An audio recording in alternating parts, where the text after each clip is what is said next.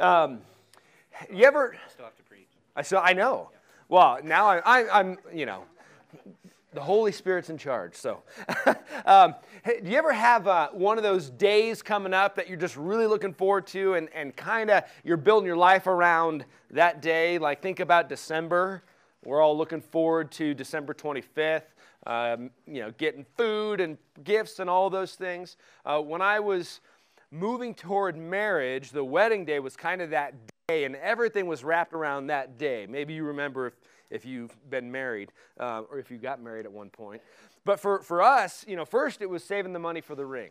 Um, and I didn't make a lot of money at the time, and I lived overseas, so scrapping every dollar I had and buying the ring, and then it was, you know, the proposal, and then setting the date. And we set the, the wedding date, um, and leading up to that, I was reading books about marriage because I figured if I can know everything there is to know, everything will be great. Uh, Callie had a, an awesome four year old, so I was going to be a dad right away. So I was reading all these books about parenting again, because if you read all books, then you can get it just right.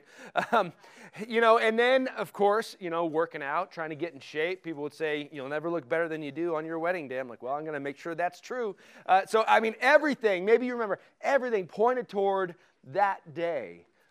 Do we have a day like that that really we should be looking forward to and wrapping our lives around that day. Scripture talks about what's called the day of the Lord, the day when Jesus will return. Now, the day of the Lord for those who die, believers that die, is that day. It's the day they go to be before the judge. But Jesus is coming back. You know, and our hope is that he's coming back. We're looking forward to that. We know it's true. And so the question is, are we wrapping our lives around that day? Kind of like I did, you know, moving toward marriage. Are we, you know, reading the books, patterning our lives around Christ? We're in Second Peter, so turn to Second Peter if you would. It's near the end of your Bible. Um, it's a short book, so don't be afraid to look in the table of contents to find it. But here in Second Peter, uh, Peter is giving some kind of final words. He's, he's moving toward his death. He's going to die uh, probably in Rome under the persecu- persecution under Nero. Um, and so he's kind of given his last words, and he's writing to churches scattered around, it appears, um, and telling them you need to remember some things. And, and we've been two weeks so far in Second Peter. But what we've seen so far is in the first couple verses, as, as Paul was talking about, you know, Peter says, You, I'm writing to you who have the same faith as I have. Meaning we have equal standing before God because of what Jesus did on the cross. You know, our salvation is not by works, but it's because of Jesus dying on the cross, shedding his blood for our sins. Now, in him, we are all equal. You know, we don't need holy men to go through or holy women. We don't need prophets. We don't need those things. We can go straight to God. And so we're on equal standing. So then that grace that saves us we see is also the grace that sustains us. We've been given everything we need uh, for life and godliness, everything we need to flourish. And then last week, we looked at the, the transition then is kind of how to live this life. And, and 2 Peter, he was saying, make every effort to grow in virtue. So we're saved by grace. We're saved by God's work alone. But then we enter this process the Bible calls sanctification by which we become more and more like Jesus. And it is a process, and it's a process which we cooperate with the Holy Spirit in our lives. And, and, Peter says, make every effort, meaning work really hard to grow in these things. And look back at 2 Peter 1 uh, 5 through 8. And he just kind of lists some of these uh, grow in virtue, grow in knowledge, grow in self control, steadfastness, grow in godliness grow in brotherly affection, grow in love. He says, and, and if these are in your life and are increasing, this is verse 8, it will keep you from being ineffective or unfruitful in the knowledge of our Lord Jesus Christ. So he says, because of who Jesus is and what he's done for us, now let's grow, let's go somewhere, let's do something. And today, Peter's really going to give us our motivation for that. Now, he's already said, wrap your life around this, and now he's going to give us the motivation because Jesus is coming back. So look with me, if you would, starting in verse 12. Peter writes, Therefore, I intend always to remind you of these qualities, though you know them and are established in the truth that you have. I think it right, as long as I am in this body, to stir you up by way of reminder, since I know that the putting off of my body will be soon as our Lord Jesus Christ made clear to me. And I will make every effort so that after my departure, you may be able at any time to recall these things. For we did not follow cleverly devised myths when we made known to you the power and coming of our Lord Jesus Christ, but we were eyewitnesses of his majesty. For when he received honor and glory from God the Father, and the voice was borne to him by the majestic glory This is my beloved Son, with whom I am well pleased. We ourselves heard this very voice borne from heaven, for we were with him on the holy mountain. And we have the prophetic word made more fully confirmed, to which you will do well to pay attention, as to a lamp shining in a dark place until the day dawns and the morning star rises in your hearts, knowing first of all that no prophecy of Scripture comes from someone's own interpretation. For no prophecy was ever produced by the will of man, but men spoke from God as they were carried along by the Holy Spirit. Heavenly Father, we thank you for this word. Uh, we thank you for leading Peter to write this. Uh, Holy Spirit, for being uh, in his pen as he wrote. God, I pray that, that you would touch our hearts. Holy Spirit, you would convict, you would encourage, you would take us where you want to take us. In Jesus' name, amen. So you see here, Peter's giving us the, the motivation to grow in grace. But he begins in verse 12, and I think this is helpful 12 and 13. He's, I, am writing to remind you. You know, it's kind of an encouragement, but he's saying, I, I'm not giving you anything new. You know these things. And maybe if you've read the Bible or, or maybe you get in one of those ruts, you're like, I hear all this before. Kind of, yeah. I, I mean, the message of the gospel is repetitive. Jesus died on the cross for our sins. Our life is built on that, and we talk about that all the time. But yet we still need to be reminded there's something about us people where we're forgetful. Uh, he's writing to remind back in the Old Testament when Moses was about to die, similar situation, and Moses is, is telling his, the, the Israelites, and remember some things and pass them on to your kids. Don't forget, you know them, but he gave them the great commandment there love the Lord your God with all your heart, soul, mind, and strength. Moses said, Now pass this on to your kids. Remind them. Talk about it when you're walking around. Talk about it when you're going to bed. Always keep these things in front of you. And that's what Peter's doing as well. He says, I'm going to remind you. But then he also says, I want to, this is verse 13, I want to stir you up by way of reminder. That's interesting to stir up. He, he isn't just remember these things, it's remember, and I'm going to stir you to action. I want to see something happen uh, with this. Peter is reminding his readers to stick with the truth that they've been taught. Stick with this truth. And again, remind what? Well, looking before, to make every effort to grow in these virtues. That's one of the things he's wanting to remind them of. Grow in virtue. Be reminded that because of your new life in Christ, now make every effort to increase your moral excellence, knowledge, self control, perseverance, godliness, kindness to others, and love.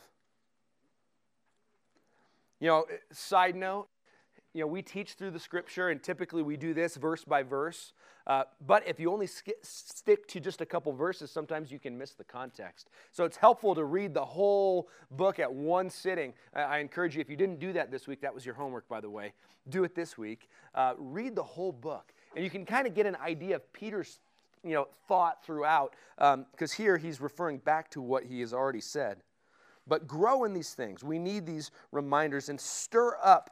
You know, that word means to arouse or to awake from sleep. You know, if you're becoming apathetic, you're just doing church, doing religion, he says, I want to stir you up. It's time to grow again. It's time to move forward with Jesus. And then verse 14, he says, Since I know that the putting off of my body will be soon, as our Lord Jesus Christ made clear to me. So he knows he's about to die. You know, we, we don't know exactly. Maybe he got another, you know, message from God exactly, hey, it's coming soon. Uh, but Jesus, when Jesus was still walking the earth, kind of told Peter, you know, you're going to go where you don't want to go. People are going to take you. And basically, he just predicted his martyrdom. So Peter knew he was going to die for Christ. And here he thought, this time is coming soon. And so, and I think this is cool, verse 15, I'll make every effort so that after my departure, you may be able at any time to recall these things. How is he going to be reminding them after he's dead? The book of Second Peter. This letter, this is partly why he's writing it down, so that when I die, you know, to live as Christ, to die as gain, and I'm living for him now. I'm writing this down, and I'm going to die soon, so I want to write it down so you'll have it, so you'll remember it, so you won't forget. Here's something really cool Peter's still reminding us. You know, he was writing this to those churches then, uh, but we have many, many ancient manuscripts of Second Peter. Some of the oldest we have are only within 200 years of when it was written. Now, 200 years, you think that sounds like a long time, uh, but when it comes to, you know, criticism of, of any literature, that's actually not very far. So the people that wrote it were basically copying down some of the original.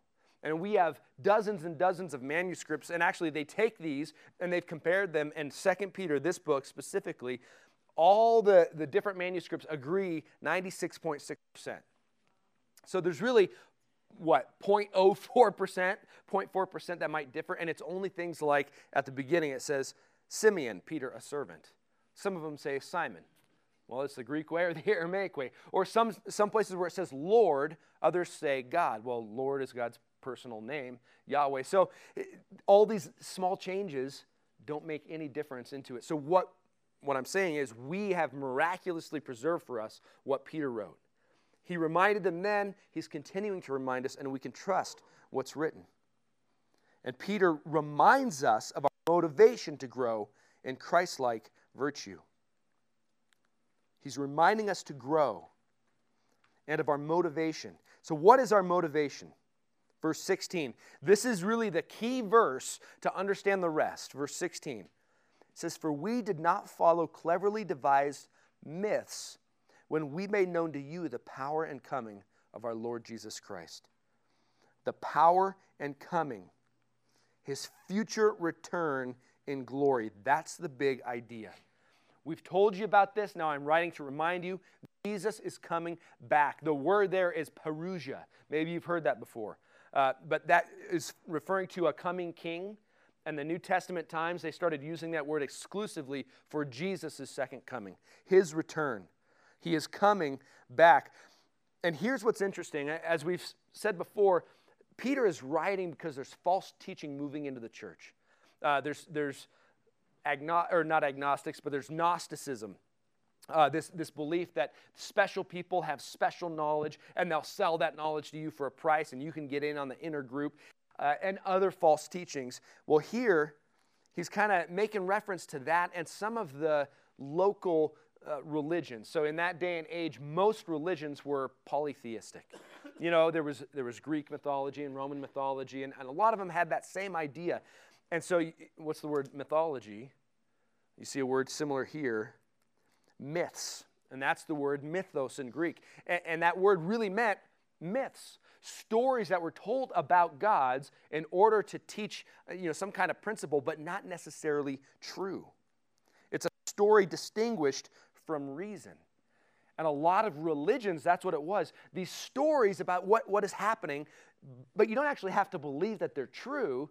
They just help you live a better life. They're allegories. Well, here, Peter is making very clear what we are teaching you is not a myth. These are not myths, specifically the power and coming of our Lord Jesus. Jesus' power, the stories we read in Scripture are not myths. There has been a movement over the past few hundred years to try and, and allegorize Scripture or to say it doesn't actually mean what it says. These things didn't actually happen. Jesus wasn't actually born to a virgin.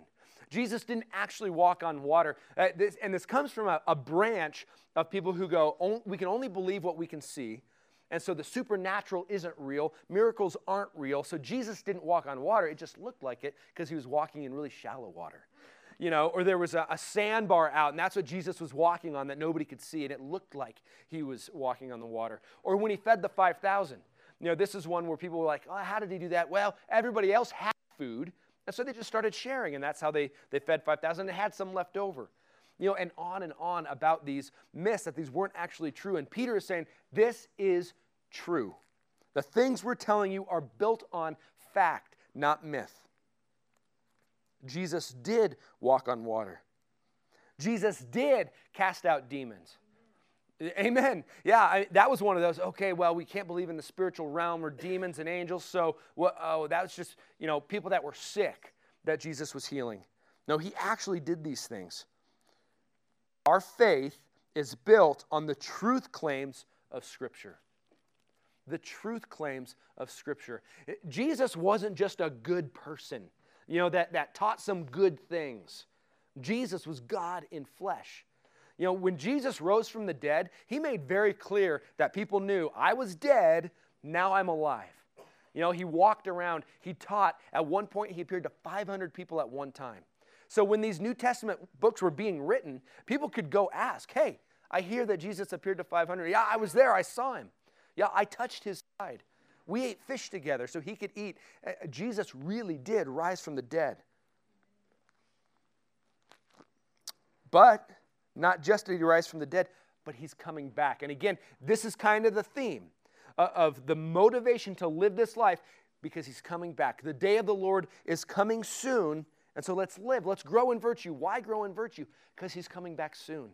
Why engage with the church? Because he's coming back soon. Why engage the mission? Because he's coming back soon. In, in, youth group just this week, uh, I was talking with the kids and I asked them what stewardship was and they didn't really know. So we talked about what stewardship is, you know, and it, it kind of led toward a steward as somebody who manages what is somebody else's until that person returns, you know, and you see these parables in Scripture. Well, that's what's happening. We are stewards of everything we have our time, our talents, our treasure. And someday the master is going to come back and he's going to say, he was going to want an account. What did you do with what I gave you? Not just your money, your time, your abilities, those things. He's coming back. So stand firm in the literal truth of Jesus. And our motivation to live for and grow in Christ is the fact that Jesus will return in glory to judge and reward. This is going to be a theme a little bit later in the book, too. But some of that false teaching was people were coming in saying, Jesus is not coming back. You know, he died, he's gone, carry on you know, kind of a separation of even of spirit and flesh, but he's not coming back. So, meaning, go do whatever you want. And that was some of this teaching moving in was, yeah, you're set free, so do whatever you want. You know, you're, you're not going to be condemned because of sin, because of Jesus on the cross. Do whatever you want, and he's not coming back. And later, Peter is going to address that exactly. You know, you think he's uh, slow in returning? As comes, some count slowness, he's not slow, but he's patient. And he's coming, but he's being patient right now because more people need to be saved. That's why he's waiting. But he's going to come back.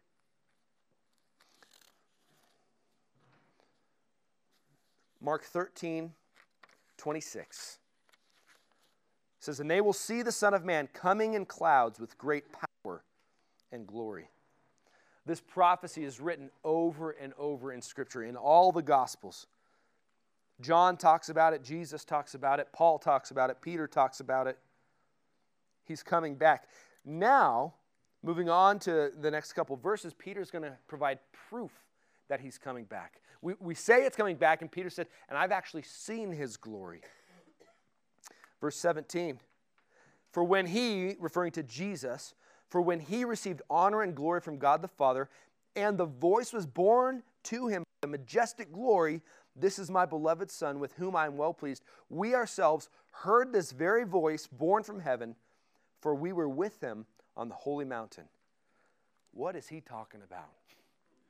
He's talking about the transfiguration. If you remember that story, where Jesus went up on the mountain and he took uh, Peter and John and James with him. Uh, it's in Mark 9, 2 through 9, but this is your note before we look at that. Peter understood the transfiguration to be proof of Jesus' future return in glory. Isn't that unique? That was how Peter interpreted that transfiguration on the mountain, that this is proof that Jesus is coming back, a glimpse of his future glory, his future reign. And again, this is in Mark chapter 9. And it's here on the screen. But I'm going to, I think we start in verse 2 there, but here's verse 1 in Mark 9 says, And Jesus said to them, Truly I say to you, there are some standing here who will not taste death until they see the kingdom of God after it has come with power. So Jesus said, There's some among you, some among the 12, who is, they're going to see my glory and majesty. And this translated, some would say, okay, that means Jesus is coming back in their lifetime. We know that's not true because they're all dead and he hasn't come back yet. But this goes right into the next account of the transfiguration. And after six days, Jesus took with him Peter and James and John and led them up a high mountain by themselves.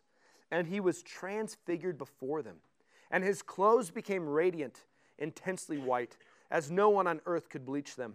And there appeared to them Elijah with Moses, and they were talking with Jesus. And Peter said to Jesus, I love Peter, Rabbi, it's good that we're here. Uh, let's make three tents one for you, one for Moses, one for Elijah. I don't think Peter knew what to do. for he did not know what to say, for they were terrified. And a cloud overshadowed them, and a voice came out of the cloud This is my beloved Son. Listen to him. And suddenly, looking around them, they no longer saw anyone with them but Jesus only.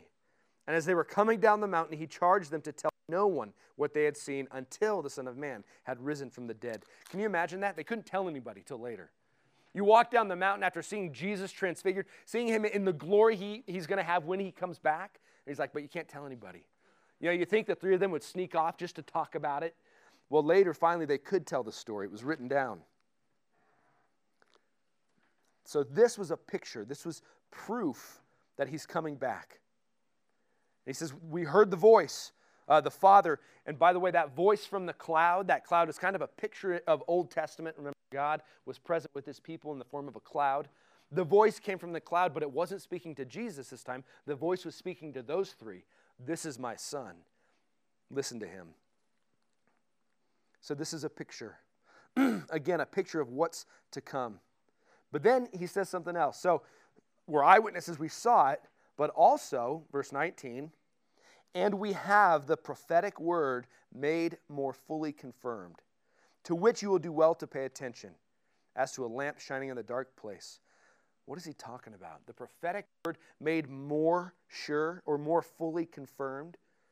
He's referring back to all the Old Testament predictions, the prophecies of Jesus coming, of the coming Messiah. He says, You have it written down. You trust your scriptures, they're right. We've seen it, which agrees with Scripture. Throughout this whole section, Peter kind of starts to pepper in references to Old Testament prophecies, Old Testament pictures of Jesus. They didn't know his name was Jesus in the Old Testament, they just knew the Messiah is coming. The first one there is you see, with him on the holy mountain. You know, right here, we just think this is end of verse 18. Peter's just talking about where they were. They went up onto a hill. But this is the same words used in Psalm chapter 2. So I'm going to read you Psalm 2. Because Psalm 2 is what he is alluding to here. And the whole psalm is written pointing toward the coming Messiah. Psalm 2 Why do the nations rage and the peoples plot in vain? The kings of the earth set themselves, and the rulers take counsel together against the Lord and against his anointed. That's the Messiah, that's Jesus. Saying, Let us burst their bonds apart and cast away their cords from us. He who sits in the heavens laughs, the Lord holds them in derision. Then he will speak to them in his wrath and terrify them in his fury, saying, As for me, I have set my king on Zion my holy hill. Same words there used, speaking of the same future event of Jesus coming in glory to rule. Verse 7 I will tell of the decree. The Lord said to me, You are my son. Today I have begotten you. Ask of me, and I will make the nations your heritage, and the ends of the earth your possession. You shall break them with a rod of iron and dash them to pieces like a potter's vessel. Now, therefore, O kings, be wise. Listen to this. Be warned, O rulers of the earth. Serve the Lord with fear and rejoice with trembling. Kiss the Son, lest he be angry and you perish in the way, for his wrath is quickly kindled. Blessed are all who take refuge in him. You see how this parallels Peter? I mean, what, all of Second Peter, what he's been writing about. Live righteously. Make every effort to grow in him because he's coming back. The same thing's written in the Psalms. God is sending his Messiah. He's going to come. So serve the Lord fear and trem- or with fear and rejoice with trembling.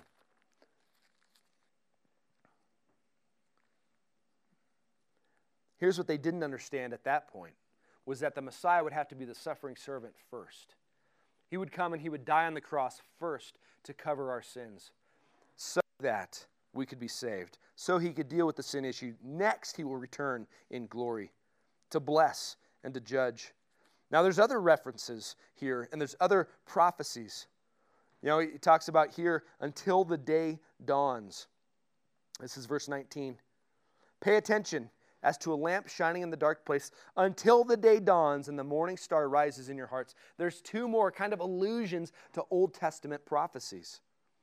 Joel 1:15 Alas for the day for the day of the Lord is near and as destruction from the almighty it comes. And then Obadiah 1:15 For the day of the Lord is near upon all the nations. The Old Testament is full of these predictions and so, what Peter is saying is trust Scripture. Trust the Old Testament. refers to a morning star. Numbers 24 17 says, I see him, but not now. I behold him, but not near. A star shall come out of Jacob. Why is Peter making these little references to all these different places in the Old Testament? Well, what does he say? He says, We have the prophetic word, now it's been confirmed because we've, we've seen him transfigured on the mountain. So do well to pay attention as to a lamp shining in a dark place. Scripture's true. That's what Peter's saying. The Old Testament prophecies are, are true. You can trust it. The Old Testament and the New Testament tells the same story of the Messiah's coming. And Peter's eyewitness account confirms it is not a myth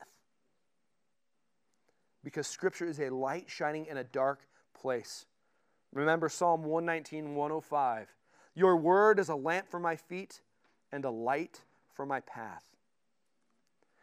Here's one of Peter's themes. Later, he's going to refer, refer to Paul's writings as Scripture.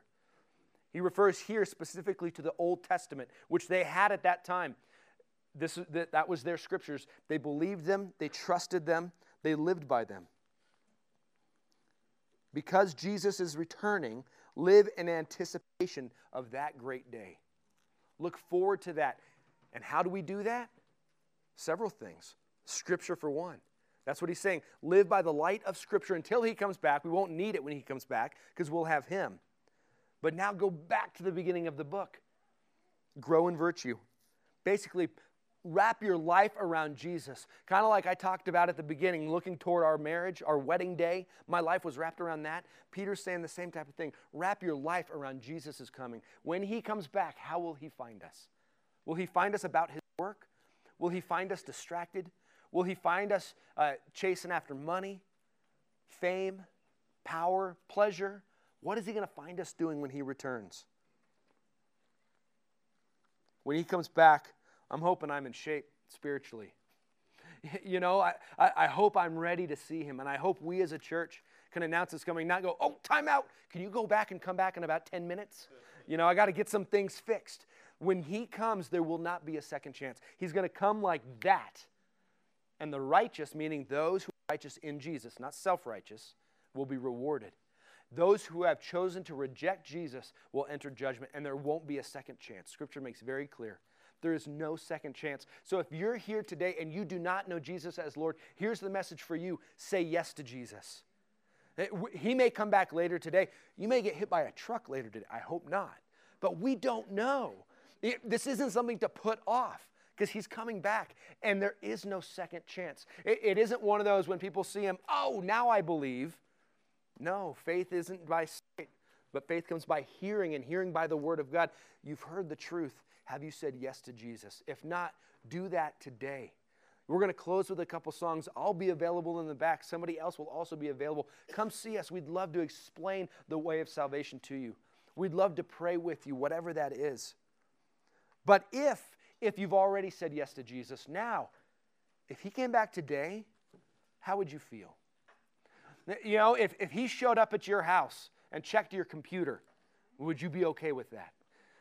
you know, if he came and he saw your marriage or how you're parenting, whatever it is, if he looked at your tax return, would he be okay with that? Or would he be like, ah, you, you, skimmed a little here, you, you snuck around?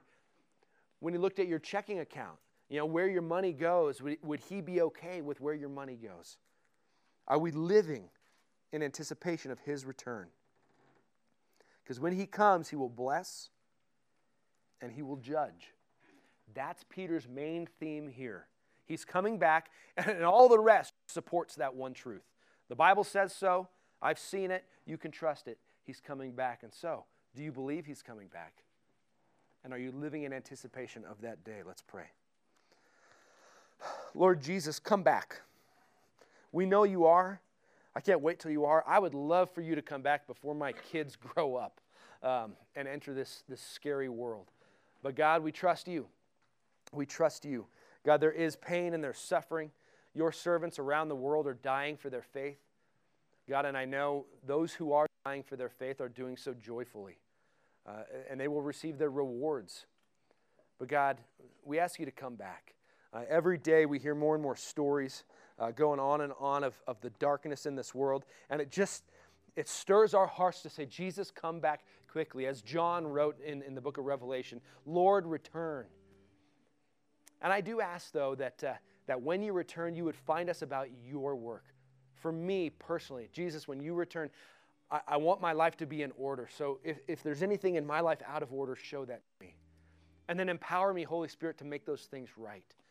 God, I pray for us as a church, as individuals and as a church, that when you come back, that you would find us about your work.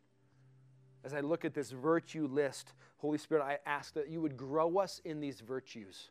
Grow us in our love for you and our love for one another. Grow us in our purity, that Jesus, we would be like you. And then use us to do great things. Use us to save the lost. We love you. In Jesus' name, amen.